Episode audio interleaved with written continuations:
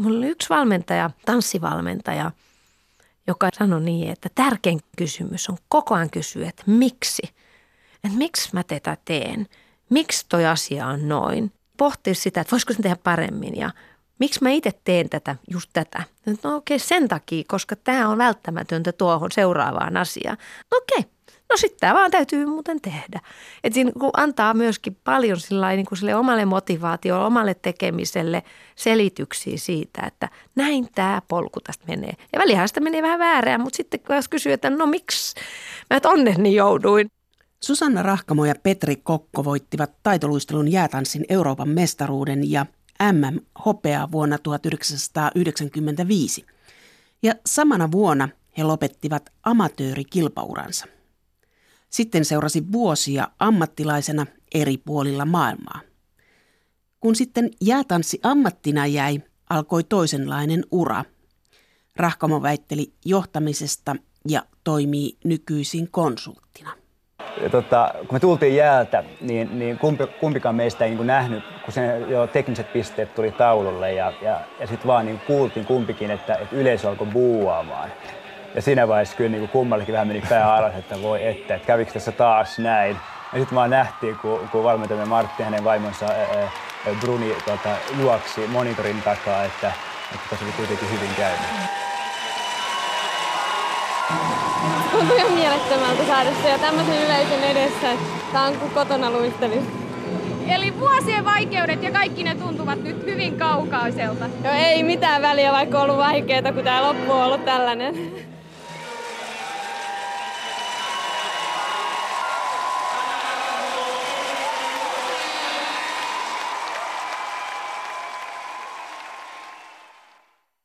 Konsultti Susanna Rahkamo. Muistatko, mikä tämä tilanne oli? No kyllä mä muistan. Euroopan mestaruuskilpailut voitettiin sitten kultaa kymmenen vuoden jälkeen, yrityksen jälkeen, niin oltiin sitten korkeammalla pallilla. Mikä se on se tunne, jos neljä vuotta harjoittelee esimerkiksi olympialaisia ja sitten se on se neljä minuuttia, niin mikä se on se tunne siinä vähän ennen kuin sinne jäälle lähtee? No kyllä se on se on kyllä aikamoinen semmoinen itsensä kanssa keskustelutilanne, että, että joskus se, joskus itse asiassa kisoissa on helpompi mennä ja toisinaan taas tosi vaikeaa. Ja mä muistan, äh, tämä oli kyllä aika vaikea tämä EM-kisojen vapaatanssi. Me johdettiin ennen sitä vapaatanssiosuutta ja oli niin kuin semmoinen olo, että, että tässä se on meillä otettavissa, mutta kuinka vaikea se on sinne sitten kuitenkin mennä sinne jäälle. Tiedät, se, osaat jokaisen askeleen siitä ohjelmasta, mutta kun se pitää nyt just tehdä niin kuin parhaalla mahdollisella tavalla niin, että sillä voittaa, niin sitten tulee se hirveä epävarmuus siitä, että mitä jos ei se mekkään ja miten sä sitten puhut itsellesi, että sä pystyt menemään tekemään sen, sen, sen parhaan, parhaan suorituksessa. Ja mä muistan, että Petellä oli hirveän helppo mennä tuohon, mutta mulla oli kyllä tosi, tosi paljon piti jutella itsensä kanssa. Et samaan aikaan pitää olla rento ja samaan aikaan jännittää. Jos ei jännitä, niin se ei onnistu.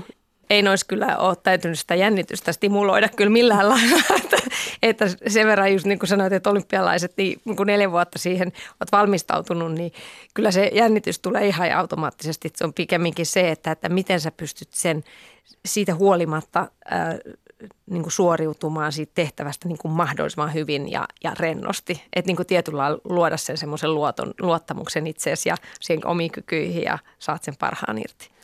No te Petri Kokon kanssa aloititte 85 yhdessä luisteluun ja tämä oli 95, kun te voititte EM-kultaa ja MM-kisoissa hopeaa. Niin te olitte aika vanhoja, kun te lähditte yhdessä luistelemaan. Ja teidän piti ottaa muita kiinni. Eli te teitte aikamoisen spurtin siinä. Joo, joo kyllä, että kun me silloin neuvostoliittolaisten kanssa kilpailtiin, niin, niin nehän oli jo blokattu sieltä aika nuorena luistelun pariin ja, ja itse asiassa ne, jotka me sitten kohdattiin siellä palkintopalleilla, niin oli jo silloin niin kuin maailman, tai voitti kansainvälisiä kilpailuja. Et, et me tultiin kyllä tosi paljon takamatkasta. Oltiin kanssa ehkä vähän vanhempia kuin ne muut, että, että, mutta tämä on vähän, että meillä ei ole semmoista systeemiä kuin kunnon Neuvostoliitossa ja sekin me, meidän täytyy niin kuin oivaltaa siinä, että, Että ihan samalla tavalla me ei voida tehdä kuin ne neuvostoliittolaiset, koska meillä ei ole sitä systeemiä. Meidän täytyy keksiä, miten tämä tehdään toisella lailla. Pitääkö se paikkansa, että te sovitte yhteisestä luisteluurasta, että se oli puhelinsoitto Petri Kokon kanssa ja siitä syntyi se yhteistyö? No joo ja ei, että se tota, itse asiassa äh, me oltiin kolme kuukautta äh, sillä harjoiteltu yhdessä, niin kuin, että me ei oltu pari, vaan mutta oltiin harjoiteltu yhdessä ikään kuin vähän niin kuin parina, mutta, mutta ei ollut tehty semmoista päätöstä. Ja sitten kun Petellä oli noi ylioppilaskirjoitukset ohi, niin eh, sit sen jälkeen tuli tämä soitto, joka, joka sitten sanoi, että no niin, että jos olet vielä kiinnostunut, niin nyt voitaisiin niin kuin alkaa. Mutta me oltiin tammikuusta saakka siis kuitenkin niin kuin koko ajan treenattu, että siinä mielessä, ei se nyt ihan puskista tullut. No kuinka pienenä sä aloit harjoitella Susanna Rahkamo luistelua? Kuusivuotiaana aloin ja mun vanhemmat on kertonut, että ne pohti sitä, että laittaisiko ne mut kouluun kuusivuotiaana ja sitten totesi kuitenkin, että ei, että antaa lapsen olla lapsia, mutta pitäisi keksiä joku harrastus. Ja sitten näki lehdessä ilmoituksen, että tämmöinen luistelukoulu oli alkamassa kurssit ja, ja niin ne sitten sinne vei ja äitini on sanonut niin, että jos olisin tiennyt, mihin tämä johtaa, niin en olisi kyllä ikinä viennyt koska perhehän joutui sitten heräilemään aamu yöstä viedäkseen treeneihin, että kyllä siinä on tietenkin täytynyt venyä aika lailla vanhempia, että, että tätä hommaa on voinut tehdä. No koska se muuttui, jos olet kuusivuotiaana al- aloittanut, niin koska se muuttui sellaiseksi päämäärätietoiseksi harjoitteluksi? No tota, siis mä, tai me se porukka treenasi jo kyllä varmaan, äh, mä en ole ihan muista, mutta 10-11-vuotiaana aloitettiin treenaa alamutreeneet kaksi kertaa päivässä, joka niin kuin tietenkin kuulostaa ihan hirveältä, mutta ei se ollut hirveätä. Siellä oli kaikki oli ja kaikki teki sitä, se oli kaverit tuli siellä. Ei se mitään päämäärätietoista ollut meiltä lapsilta.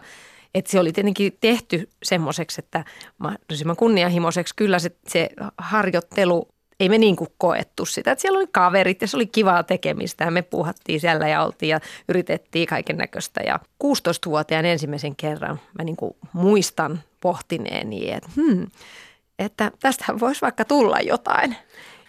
No haluaisitko omille lapsillesi tällaista uraa? Mitenköhän tuohon sanoisi, että hirveän vaikea sanoa, että toki voisi sanoa taas, että kyllä ja ei. Että tota, siis nehän on ollut ihan niin kuin mahtavaa mahtavaa tota elämää, mitä me ollaan saatu elää ja tehdä unelmaa. Ja toivoisinkin, että, että lapset saisi tehdä niin omaa unelmaansa tekisivät omaa unelmaa, että ei, ei tarvitse tehdä samalla lailla kuin, kuin me ollaan tehty, vaan tekee omalla laillaan, mutta, mutta toivon mukaan löytää sen oman unelmansa. Eli sä et toivo omista lapsista huippuurheilijoita? Ei tarvitse tulla, ne saa tehdä kyllä ihan mitä ne haluaa.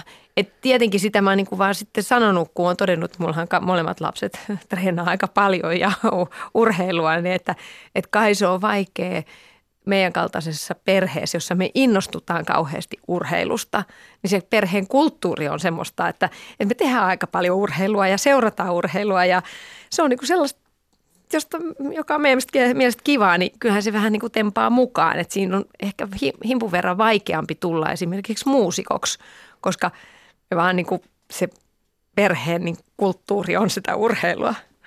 Urheiluperhe. No urheiluun liittyy myös tappio. Niin millainen tunne se on, kun kamerat on edessä ja katsoo niitä pisteitä, jotka nousee sinne ylös ja ne on pettymys? Niin miten siinä tämä naamansa peruslukemilla ja sen kiukun, mihin sen purkaa? Meidän laji on arvostelulaji. Et se on, niinku, se on paljon niinku showta silloin, kun meet jo sinne kisapaikalle. Ne tuomarit on niissä samoissa hotelleissa ja muuta. Että sähän niinku tietyllä lailla luot mielikuvaa koko ajan itsestäsi, että minkälainen sä oot. Ja jos aiot kilpailla vielä seuraavankin kisan sen jälkeen, niin siinä hetkessä rakennat sitä seuraavaa polkua niin kuin se, seuraavaan kisaan.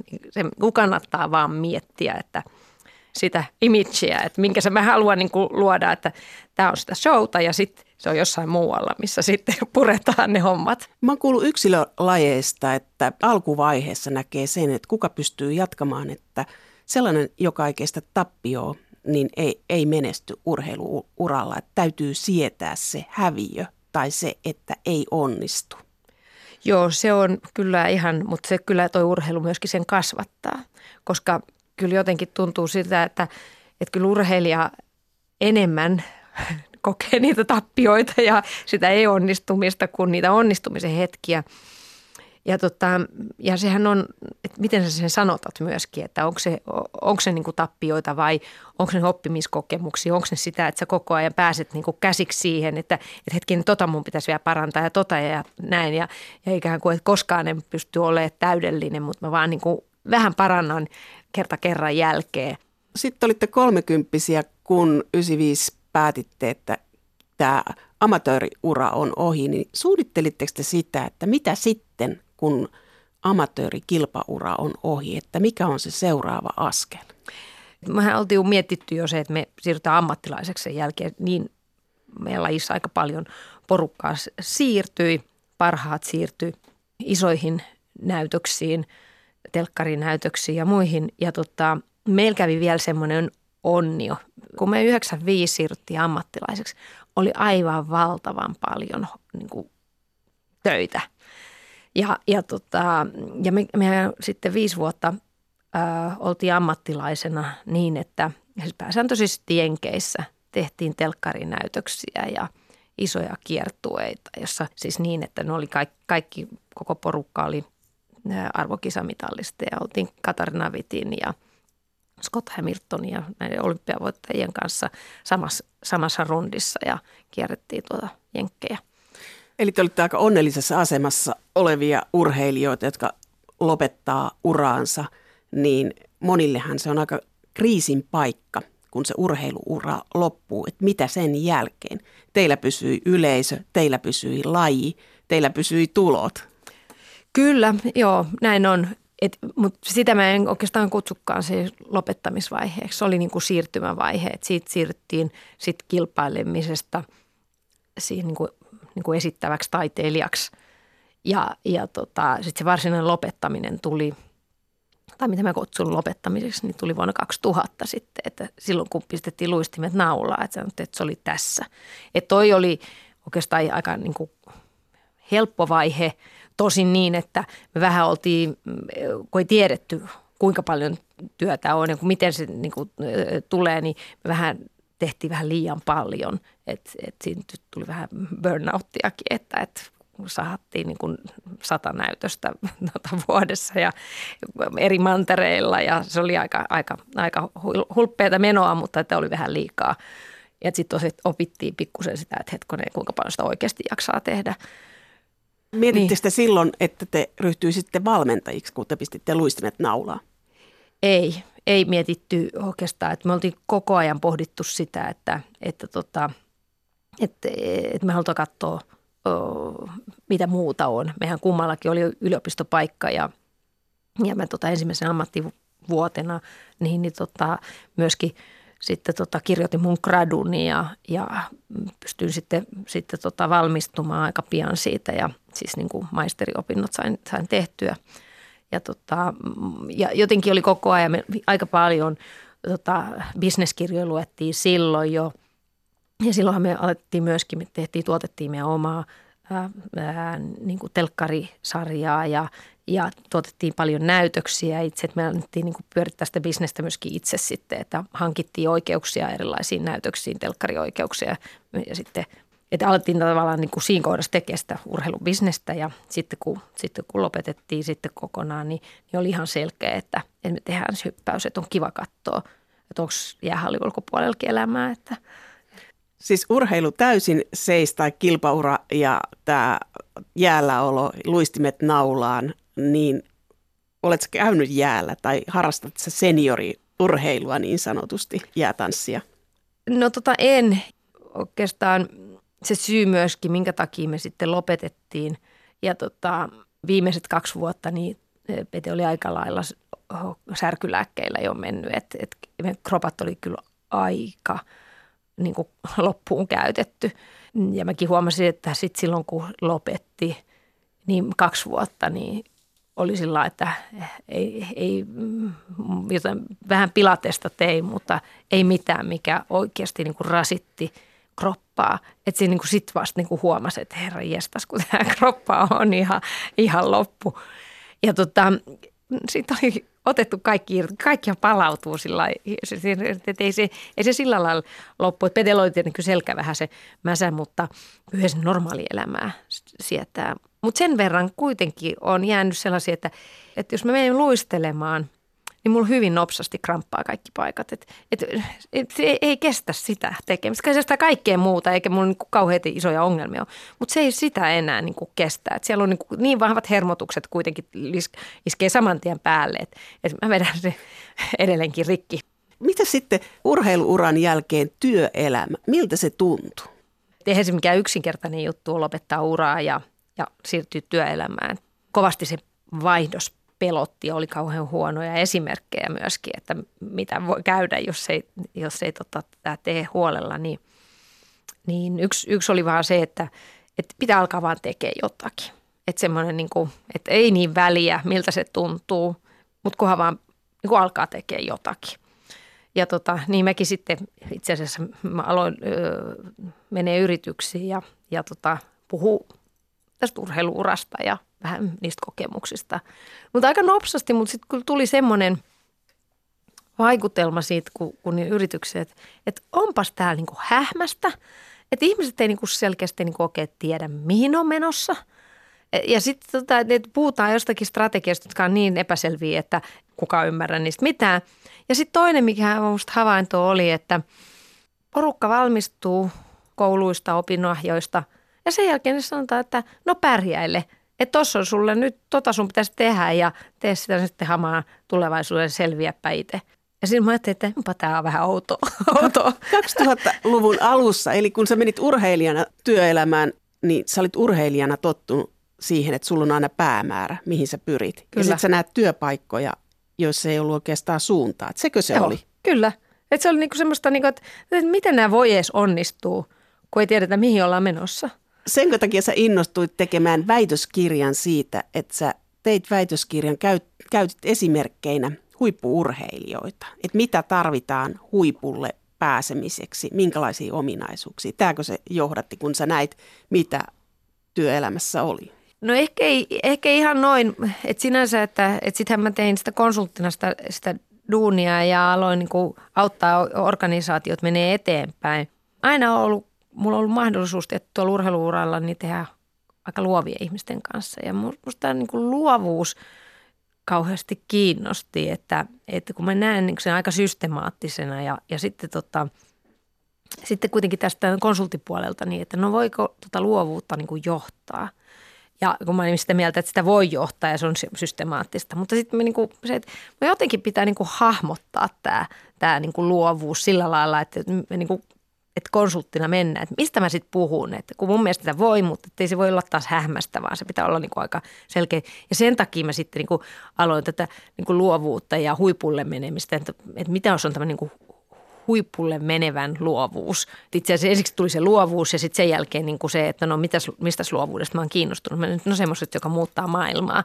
No no onko siihen jotain muutakin. Ja sitten alkoi sitä, että hetkinen, tämä on tämmöinen huippulle kehittymisen. Mun täytyy ensiksi sen niin kuin sanottaa ja sitten voin sanottaa sen, että, että mistä se uusi tulee. Joo, ja sä oot sanonut, että huipun ja hyvän ero on merkittävä, että hyväksi voi tulla kovalla työllä, mutta se ei riitä huipuksi urheilussa tai huippujohtajaksi. Tai huipuksi yhtään missään. Hyvä voi olla semmoinen, että se seurailee – se tekee just niin kuin muut on tehnyt ja sä niin kuin teet kaiken oikein ikään kuin, miten joku muu on sanottanut. Mutta eihän se ole enää mitä, joku on sen tehnyt jo. Mutta se, että sä tuot siihen jonkun oman näkemyksen, oman panoksen, oman uudella lailla sen sanota tai uudella lailla löydät jotakin uutta ja uniikkia, niin, niin se vaatii sekä sitä osaamista, sitä huippuutta, tietynlaisen rakentamista ja sitten toisaalta niin se on luovan panoksen tuomista, että jotakin uutta jollain lailla uudella lailla. Mutta onko meillä suomalaisilla niinku tämmöinen kertomus siitä, että on olemassa luonnonlahjakkuuksia? Sun väitöskirjassa on esimerkki Matti Nykänen, joka on aika hyvä esimerkki siitä, että miten on luotu sellainen kuva, että Matti on tämmöinen pelkäämätön luonnonlahjakkuus, mutta itse asiassa sun väitöskirjassa tulee esille se, että se on kaveri, joka harjoitteli enemmän kuin kukaan toinen ja sivuutti koulun, meni harjoittelemaan. Ja sitten hän oli kaupungista, jossa oli liikuntatieteellinen ja siinä yhdistyi myös tämä tieteen tulokset, että miten voitiin käyttää. Ja tätä kertomustahan ei kerrota, vaan kerrotaan siitä, että, että tämä Matti oli niin tämmöinen peloton ja luonnonlahjakkuus. Tai onko se tämmöinen suomalainen tapa kertoa, että huipulla voi päästä, kun, kunhan vaan niin kuin pakertaa tai onnenkantamoinen tulee. Et me ei haluta ajatella niin, että siihen liittyy monta asiaa. Että siihen liittyy suunnaton työ, lahjakkuus ja asioiden yhdistäminen. Joo, ihmistähän katsoo urheilua viihteenä ja ne tulee ja sitten ne, ne niin pohdi sitä hirveän kauan, että mistä tämä tuli. Me juhlitaan sitä sankareita ja sitten mennään kotiin ja, ja tota, tehdään jotain muuta. Et ei välttämättä jää niin kauheasti sitä pohtimaan. Ja mua itse asiassa vähän niin kuin häiritsee, kun, kun niin kuin just pidetään, että joku on lahjakas. Se on niin kuin hirveän helppo, yksinkertainen selitys. No se voitti, koska se oli niin lahjakas.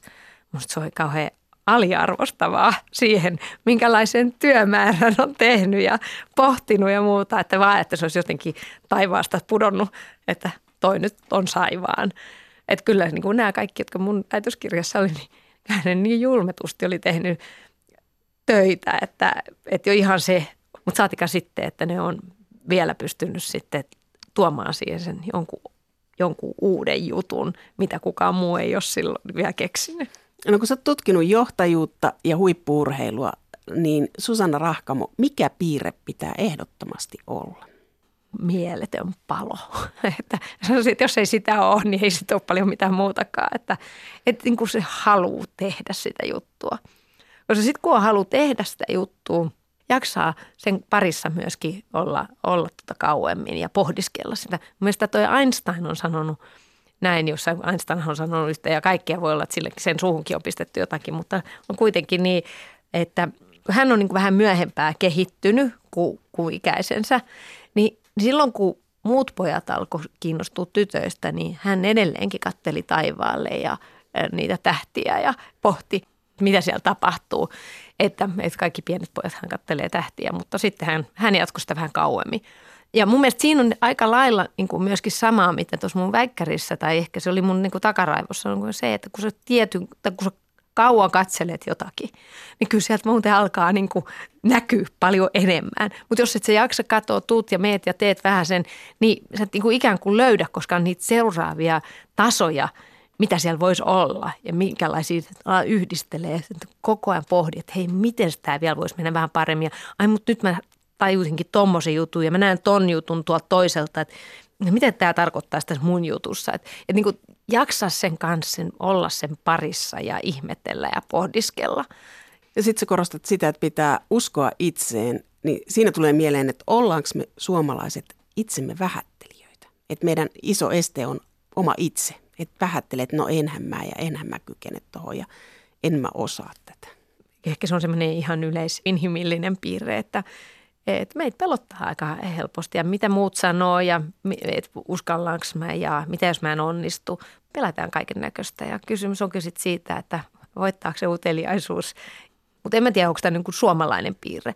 että meillä ehkä, mikä meidän kulttuurissa ehkä kaipaisin enemmän, on sen – sen itseluottamuksen systemaattista kasvattamista, mutta, mutta ollaanhan me nyt tietyllä lailla jääräpäisiä ja sisukkaita. Susanna Rahkama, tuliko sulla koskaan urheiluuran aikana sellainen olo, että mä en osaa tai mä en pysty tähän, sellainen pelko, että tämä ei onnistu multa? Siis aika monta kertaa. Kyllä se on monta kertaa ihmetelty ja pohdittu, niin että onko tässä mitään järkeä tässä hommassa, että mihin tämä johtaa vai johtaako tämä yhtään mihinkään. Ja silloin varsinkin, kun on siellä jossakin, ei missään, tota, me oltiin ensimmäisissä EM-kisoissa viimeisiä ja sitten tota, siitä jokaisella sijalla sitten, sitten kohti sitä ykkössijaa, niin, niin kyllä, kyllä siinä ehti aika monta kertaa ihmetellä. Sitten kun me epäröitiin joskus, että, että, että tuleeko tästä jotain. Sitten, sitten kun aina tultiin siihen takaisin, että no tähänkö me nyt sitten jätettäisiin, että eikö me niin kokeillakaan sitä loppuun, että, että jos tässä vaikka kuitenkin se tulisi jotain. Jos sä vertaat tätä tunnetta siihen, että sä oot johdon konsultti, opetat johtajia tai konsultoit johtajia ja opetat nuoria, joista tulee ehkä tulevia johtajia, niin tuleeko sulla siellä koskaan sellainen olo, että ei, mä, tätä mä en osaa? Vai ootko saanut sieltä urheilusta sen voiman, että joo, että kyllä tämä onnistuu? Tuleehan epävarmuutta ja, ja, ja sellaista, että täytyy pohtia ja miettiä. Mutta mun mielestä se on niinku toisaalta niinku kutkuttavaa, että se olisi kauhean tylsää, jos niinku ikään kuin kaiken osaisi sit niin, että vasemmalla kädellä voisi niinku sitä niinku tehdä.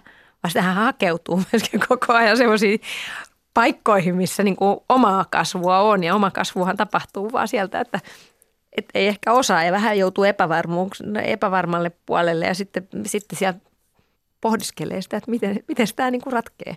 Mä kuuntelin yhtä sun luentoa, jonka sä pidit Aalto-yliopistossa ja siinä sä puhuit nuorille siitä, että, että kun tekee paljon ja tähtää tulokseen, niin pitää muistaa rytmi. Että pitää muistaa rytmittää. Että ei se, että tekee paljon, vaan se, että muistaa pitää tauon. Että sillä on merkitystä. Joo, se on ihan hirveän tärkeä.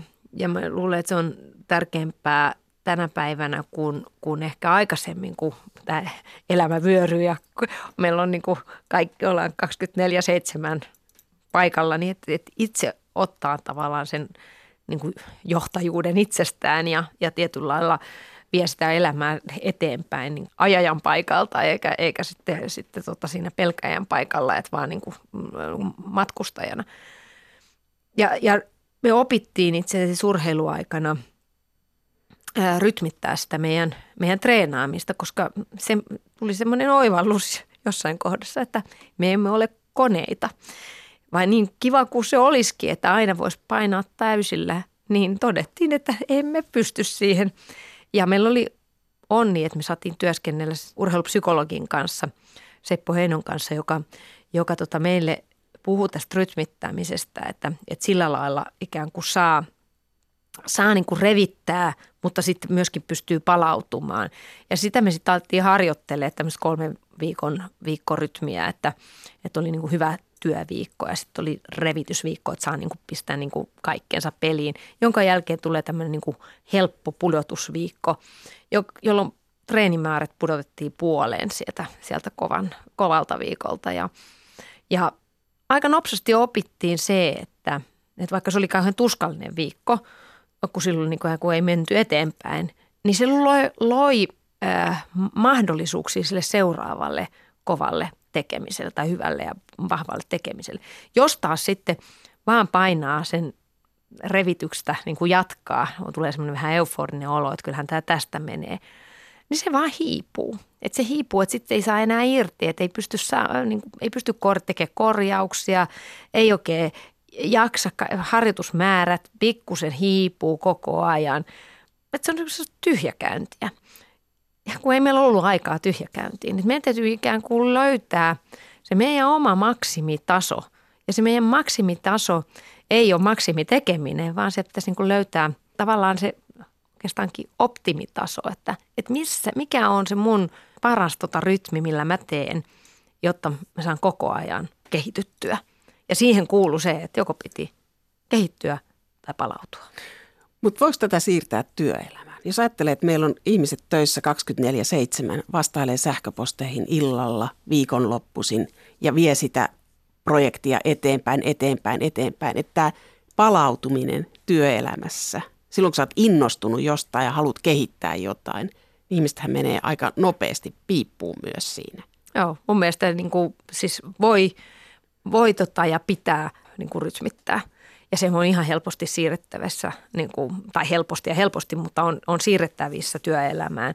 Siis mm, itse yrittäjänä on aika paljon helpompi hallita kalenteria, mutta Petri, jota, joka on kuitenkin organisaatiossa töissä, niin se, se rytmittää koko ajan niin kuin, tällä samalla kolmen viikon rytmityksellä, koska sillä saa paljon enemmän irti saa itsestä ihan eri lailla irti, koska sieltä tulee niitä palautusjaksoja. Mutta sitten on kiva kuitenkin, että joskus saa niin pistää hippulat vinkuun ja silleen niin, että tuntuu, että tekee. Miehesi Petri Kokko on Googlella ja olet itse käynyt siellä myös ja millaisen työmaailmassa näit siellä? mehän kuullaan aina niitä juttuja ja tarinoita, että kun siellä on kaiken näköistä ja ihan mahtava, ja kun sinne kävinkin, niin niiden tota, pääkonttorissa tai monessa muussakin konttorissa on käynyt, niin ne, sehän on kuin leikki tarha tietyllä lailla, että se on kivasti sisustettu ja, ja tota, siellä on kaiken näköistä virikkeellistä ja siellä on huippu ravintoloita ja siellä on tota, lastentarha siinä samassa ja on kuntosalia ja jopa oluthana. Mutta sitten niin kuin samanaikaisesti, niin, kyllä mä niin kuin näen sen niin, että sehän on aika näppärästi niin kuin ajateltu, että sun ei niin poistua sieltä kampukselta, että, että siellä on myöskin se, että et, et, kun lapsi sairastuu, niin, niin, niin se on niin kuin hoidossa, sulla on siinä niin kuin mietitty se, että, että kuka sen ottaa, ottaa hoitoon, tai, se on, tai, tai ylipäätään arkena, että sä tuot sen lapsen sinne, sinne tota, samaan paikkaan, missä sä oot, ja sitten jos lapsi sairastuu, niin joku hoitaa sen, että ei tarvitse jäädä pois töistä, ja sun ei tarvitse lähteä sieltä kampukselta mennäkseen syömään, kun kaikki vieraatkin haluaa tulla sinne kampukselle tutustumaan, niin sehän on itse asiassa aivan valtava tehokkuus paikka. Se on siis varsinainen tehdas. Et vähän kuorutusta ja, ja on mietitty, niin kuin, tota, miten, se, miten ihmiset viihtyy töissä ja pystyy tekemään enemmän sitä duunia. Et sitten hyvin paljon keskittyy siihen, että miten sen saa balanssiin sen elämän. Et niin vaaditaan ihan valtavasti, mutta sitten myöskin, että miten ne pystyy balanssoimaan sitä, että miten ne potkitaan ulos sieltä ja miten se saisi niin kuin, ö, tota, toimimaan, toimimaan hyvin. Onko se sun se, mielestä hyvä työmaailma? Öö, sanotaan, että se on hirveän kunnianhimoinen. Siis ei, ei se varmaan jokaiselle sovi, että, että tota, ihan valtava vaatimustaso, mutta va- valtava vapaus. Et sun täytyy tuottaa, mutta saat tehdä sen ihan niin kuin haluat. Siellä on lääkäri, lastenhoito, kaikki, kaikki järjestettyjä viihdettä työpaikalla. Sulle annetaan, mutta susta otetaan myös tehot irti. Joo. Että se on niin kuin kolmen kvartaalin päässä on, on, on potkut aina. Että tota, et ekassa ei ehkä huomata, tokassa niin kuin tulee niin kuin sanotaan ja sitten kolmannes, jos hoidetaan sua ulos. Että tota, et kyllähän se, siis et, et, ei se nyt mitään niin kuin, eh, sillä lailla köykästä ole, että, mutta, mutta jos sinne pärjäät ja se on toti ihan ok, niin, niin eh, se on kunnianhimoiselle ihan hyvä paikka. Mutta jos ajattelet työpaikkoja, millä säkin olet ollut ja ää, kouluttanut, niin uskaltaako organisaatiot ottaa tai palkata toisin ajattelijoita? Liian vähän mun mielestä. Ja itse asiassa enkä ole ainoa, joka näin ajattelee. Tässä on semmoinen nobelisti James March, joka on kirjoittanut semmoisen, että jokaisessa työpaikassa pitäisi olla tai, tai pitäisi palkata tämmöisiä vastarannan kiiskejä – helposti me palkataan ihmisiä, jotka on todella sopivia sinne, että mahdollisimman nopeasti ujahtaa siihen kulttuuriin. Mutta hänen väite oli se, että jos me vaan palkataan sellaisia, niin se ei koskaan se organisaatio muutu minnekään. Että nämä on nämä uudet ihmiset, joita palkataan, niin nehän näkee sen freessinä ja jos ne niin kuin pystyy, niin ne, ne pystyy auttaa sitä organisaatiota muuttamaan. Ja, ja sen takia ei pitäisi olla liian nopeasti sopeutuvia, jotta siellä on, jotta se organisaatio pysyy dynaamisena. Mutta jos ajattelet tätä huippuyhtiöä, josta me puhuttiin, Google, niin hmm. sehän tekee kaikkensa sen eteen, että se ihminen on siinä Google-kosmoksessa. Joo, mutta tota, ne, tietenkin ne eh, palkkaa semmoisia, jotka on, miten ne sanoo, googlereita. Ja googlerit on sinänsä niin, että ne on aika itsenäisiä. Mutta kyllä ne äh, har, niin kuin palkkaa tosi paljon – Siis ensinnäkin itsenäisiä, mutta erilaisia, niin kuin erilaisista taustoista tulevia ihmisiä. Sanotaan nyt, että kyllä, kyllä Petrille, että jos ei se olisi ollut olympiaurheilija, niin ei tuskinpa olisi koskaan päässyt sinne Googlelle. Että se, se on niin kuin, sä oot tehnyt jotakin intohimoisesti. Ei se niin väliä, mitä on tehnyt, mutta, mutta siinä täytyy olla, täytyy olla intohimoinen he näkee, ja niin kuin tässä nykymaailmassa, niin se on kuitenkin vaan ihmiset, jotka sen keksii, niitä, ne uudet jutut. Me tarvitaan uusia innovaatioita, mutta eihän ne mistään ilmasta putoa, vaan se on ne ihmiset, jotka niitä keksii. Ja, ja sen takia mitä enemmän erilaisia aivoja pohtii eri näkökulmista, tuo uusia ää, kysymyksiä, kysy, kyseenalaistaa – osaa, osaa hakea erilaisia virikkeitä, niin sieltähän me pystytään muokkaamaan niin uudella lailla näkee asioita ja, ja luomaan niistä jotain uutta. Ja sen takia, sen takia toisin ajattelu on hyvä asia. Kerro ihan lyhyesti se, että kun sä meet johonkin firmaan, sut palkataan konsultiksi. Mitä sä käytännössä teet? Mitä on ne asiat? Siis nyt ensinnäkin, että mä konsultoin siis johtoa, mutta mä konsultoin paljon johtamista. Mistä mä lähden kiinni? Ensiksi tietenkin yritän ymmärtää, että mitä ne tarvitsee. Mikä on se, mikä niiltä niin kuin puuttuu? Mikä on se, mikä toisi isoimman vaikuttavuuden siinä mun tekemisessä? Konsultti käy kuitenkin aika vähän aikaa siellä. Pitää aika nopsesti oivaltaa, että hei tällähän, tästä, tästä ne saisi kiinni, tästä ne saisi niin kuin, kiihdytettyä sitä omaa uudistumista ja tekemistä. Ja se on niin kuin ensimmäinen, kuuntelee ihmisiä, kuuntelee se johtoa, Mis, missä se on niin kuin se, se kipukohta, minkä kanssa ne, mihin ne tarvitsisi niin kuin mun apua.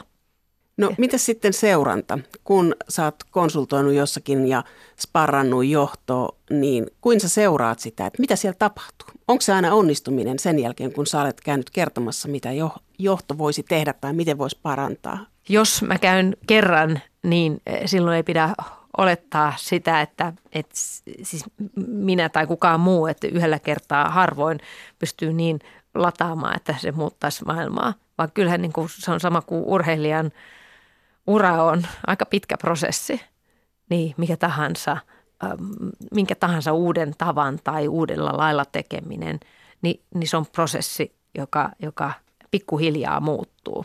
Ja mun, sen takia mä pyrinkin tekemään vähän pidempiä jaksoja, että siinä on mahdollisuus luoda jonkunlainen tämmöinen oppimisprosessi, eli että lähdetään jotakin kehittää ja sitten sit siihen palataan ja, ja sitä, sitä niin kuin haetaan niitä tapoja, millä lailla sitä voi kiihdyttää ja viedä eteenpäin. Niin että et se löytyy ja sitten tulee uusi tapa ja, ja, ja siitä saa kiinni. Ja siitä kautta siihen tulee se seuranta ilman muuta, että koska se on, se on tämmöinen prosessi. Auttaako se yrityksiä? No kyllä lähtökohtaisesti, muutenhan tässä ei olisi mitään järkeä kenenkään kantilta. Ei olisi, ei olisi sen yritysten kannalta eikä olisi kyllä munkaan kannalta. Että et sehän on aina niin kuin haaste, että kun se meet jonnekin, että, että yrittää ymmärtää, että, että mihin, miten mä tuon tähän näin. Mutta kyllä totta kai se auttaa. Se siis niin sama kuin urheilijalla, niin jos ei silloin mitään järkeä pitää valmentajaa, eihän se pitäisi. Mutta valmentajahan on ne silmät ulkopuolelta, että tulee ja tietyllä osaa niin kuin nähdä sen toisesta näkökulmasta, tuoda niitä kohtia, missä kannattaisi ää, muutosta tehdä. Ja semmoinen valmentaja, joka ei sitä niin kuin näe, niin ei ole tietenkään kovin hyvä. Että et semmoisen kanssa ei kannata tehdä sitä, että et se vaatii, vaatii aika lailla paneutumista ja ymmärtämistä ja niin kuin aika nopeasti tekee sen, että, että mikä tässä on se, mikä tässä niin kuin puuttuu ja millä tähän saataisiin sitä vauhtia. Ja sitten tietenkin pitää vielä niin kuin ymmärtää, että nämä ihmiset on tällaisia – että millä lailla mä voisin tuoda, niin että ne pystyy sitten ottamaan jotain.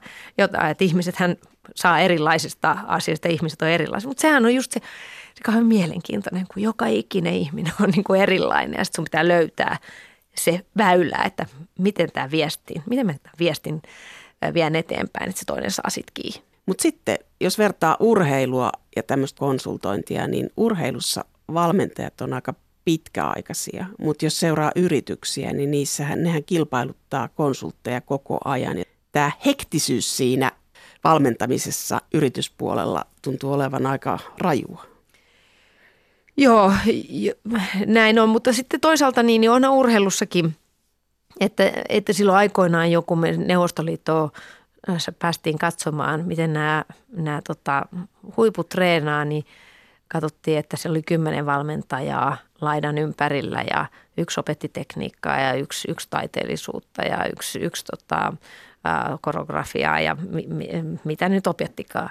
Ää, niin kuin todettiin, että no niin, että vaikka me todettiin, että me ei py, tuohon pystytä, että ei ole tuollaiseen rahaa, niin meidän täytyy ratkaista tämä jollain toisella lailla. Niin se kuitenkin, että, että niinhän yrityksetkin hakee erilaisiin asioihin erilaisia asiantuntijoita. Sitten kun mä katson ne, tai ne mun väitöskirjassa, niin mm, miten, minkälaisia valmennussuhteita näillä suomalaisilla legendoilla oli, niin oli hyvin erilaisia. Joillakin oli pitkäaikainen valmennussuhde. Ja sitten esimerkiksi Pertti Karppinen oli sellainen, että vaihtoi itse asiassa aika montakin kertaa valmentajaa. Ja, ja siihen taas liittyi se, että, että hän oikeastaan tuli vähän niin kuin taitavammaksi kuin ne valmentajat. Et ei oikein Suomesta tahtonut löytyä semmoista valmentajaa, joka olisi pystynyt viemään jonkun jutun eteenpäin. Ja sitten tietyllä lailla piti hakea joku, joka, joka vei seuraavalle askeleelle. Mielestäni se ei ole kysymys siitä, että onko yksi vai vaihtaako, vaan pitää myöskin siellä, siellä yritysjohdossa niin kuin ymmärtää, että mihin me tarvitaan apua ja kuka voi auttaa. Ja siinä mielessä taas pitää niin kuin pohdiskella, pitää osata kysyä ne oikeat kysymykset. Ja kuka tässä voisi auttaa, kenes kanssa meidän kannattaisi tässä pallotella? Ja voiko tässä joku stimuloida tätä, tätä ja tuoda apua. Konsulttihan voi olla, meidän tehtävähän on niin kuin ymmärtää myöskin niin kuin teoriaa ja tuoda sitten niin kuin iso tarjotin ja sanoa, että hetkonen, että meillä on tämmöisiä työkalupakkeja, millä voitaisiin tätä teidän auttaa ja että, että löytyykö näistä jotakin. Et, et, monesti yrityksille ei ole aikaa etsiä niitä kaikkia työkaluja ja virikkeitä ja mitä tuolla maailmalla on, että et, sehän on konsultin tehtävä sitten tuoda tietyllä lailla, että et hetkonen, että mä tiedän kaikesta näistä, mutta te tarvitsette just tätä juttua. Susanna Rahkamo, sä oot urheilussa ollut valmennettava – ja nyt sä valmennat yrityksiä ja sit sulla on oma perhe. Niin miten tämä perhearki, kuinka hyvin se on tällaisessa kontrollissa tai suunnitelmataloudessa? No kyllä se täytyy olla jonkun verran suunnitelmallinen. Tota, mä oon aika loppukädessä aika semmoinen boheemi, mutta, tota, mutta eihän tämmöinen perhe toimi, jos, jos on liian boheemi. Mutta tota, aika selkeä aikataulutus on, että, että semmoinen kurinalainen elämä meillä kyllä on. Että, että kyllä se on sieltä peruja sieltä urheilusta ja kyllä kurinalaisesti meidän lapsetkin elää. Että, että siihen meidän taas siihen yhteisöön niin ei, ei kauhean, kauhean tota, semmoista villiä elämää vaan voi elää. Että muuten se homma ei kyllä toimi, se repee. Että, että tietynlainen semmoinen rytmi siinä on ja, ja mutta sitten mä pyrin olemaan tosi paljon läsnä. Teillä, te olitte, äh, kiersitte maailmaa, niin teillä oli pienet lapset. Millaista se arki oli silloin, kun oli pienet lapset ja, ja keikkaa eri puolilla maailmaa ja len, pitkät lentomatkat? Et me Max vielä siinä ensimmäisen vuonna, niin naurattiinko me sitä, että se oli ollut 12 maassa. Että se yksi yhden lapsen kanssa vielä, kun se on semmoisessa koppaiässä, niin sehän liikkuu aika helposti. Mutta tota, meillä on vain vuosia, kahdeksan kuukautta ikäeroa, sitten kun se toinen, toinen syntyi ja sitten niin ei ollutkaan enää niiden keskenäinen rytmi sama ja eri luonteet ja muuta. Ja sitten muista me oltiin menossa johonkin, me lennettiin, meillä oli kaksi niitä pientä siinä ja, ja sitten tota, kun me kuitenkin me tunnistettiin aika hyvin, niin se tuntui, että koko lentokone seurasi, että mitenköhän noin selvii tosta, että kun kaksi laista huutaa, niin kuin, no mä ajattelin, että mä en muuten enää matkusta minnekään, että mä parkkeeraan nyt kotiin ja, ja, tota, ja to, että niin kauan kun nämä lapset on tällainen, että tämä, tämä loppu tähän, tämä, tämä reissaaminen. Kansainvälisyys loppu tähän. joo, joo, ja sitten kyllä meni aika monta vuotta siis sillä, että, että oikeastaan mä rakensin sitä mun omaa juttua täällä Suomessa. Petehän on koko ajan sitten ollut, ollut enemmän tai vähemmän tehnyt kansainvälisiä juttuja. Nyt pikkuhiljaa on mäkin sitten Oletko haaveillut kansainvälisestä urasta? No nythän mä aika paljon teen kansainvälisiä juttuja, että, että, että en niinkään ehkä tämän konsultoinnin, mutta mä teen pienen palkin tota, työstäni no, kansainvälisen luisteluliitolle, että mä rakennan niiden tämmöistä development, tai vedän niiden development-komissiota, mutta että sitten rakennan niille tästä globaalia osaamisen kehittämissysteemiä, niin, niin, tota, niin itse asiassa – just, just buukkasin tapaamista tai tämmöistä virtuaalitapaamista, niin yritän saada uuden Seelannin ja, ja Vancouverin ja äh, Moskovan ja Lontoon samaan Korean samaan aikaan kokoukseen, joka on aivan mahdotonta, koska aina joku nukkuu.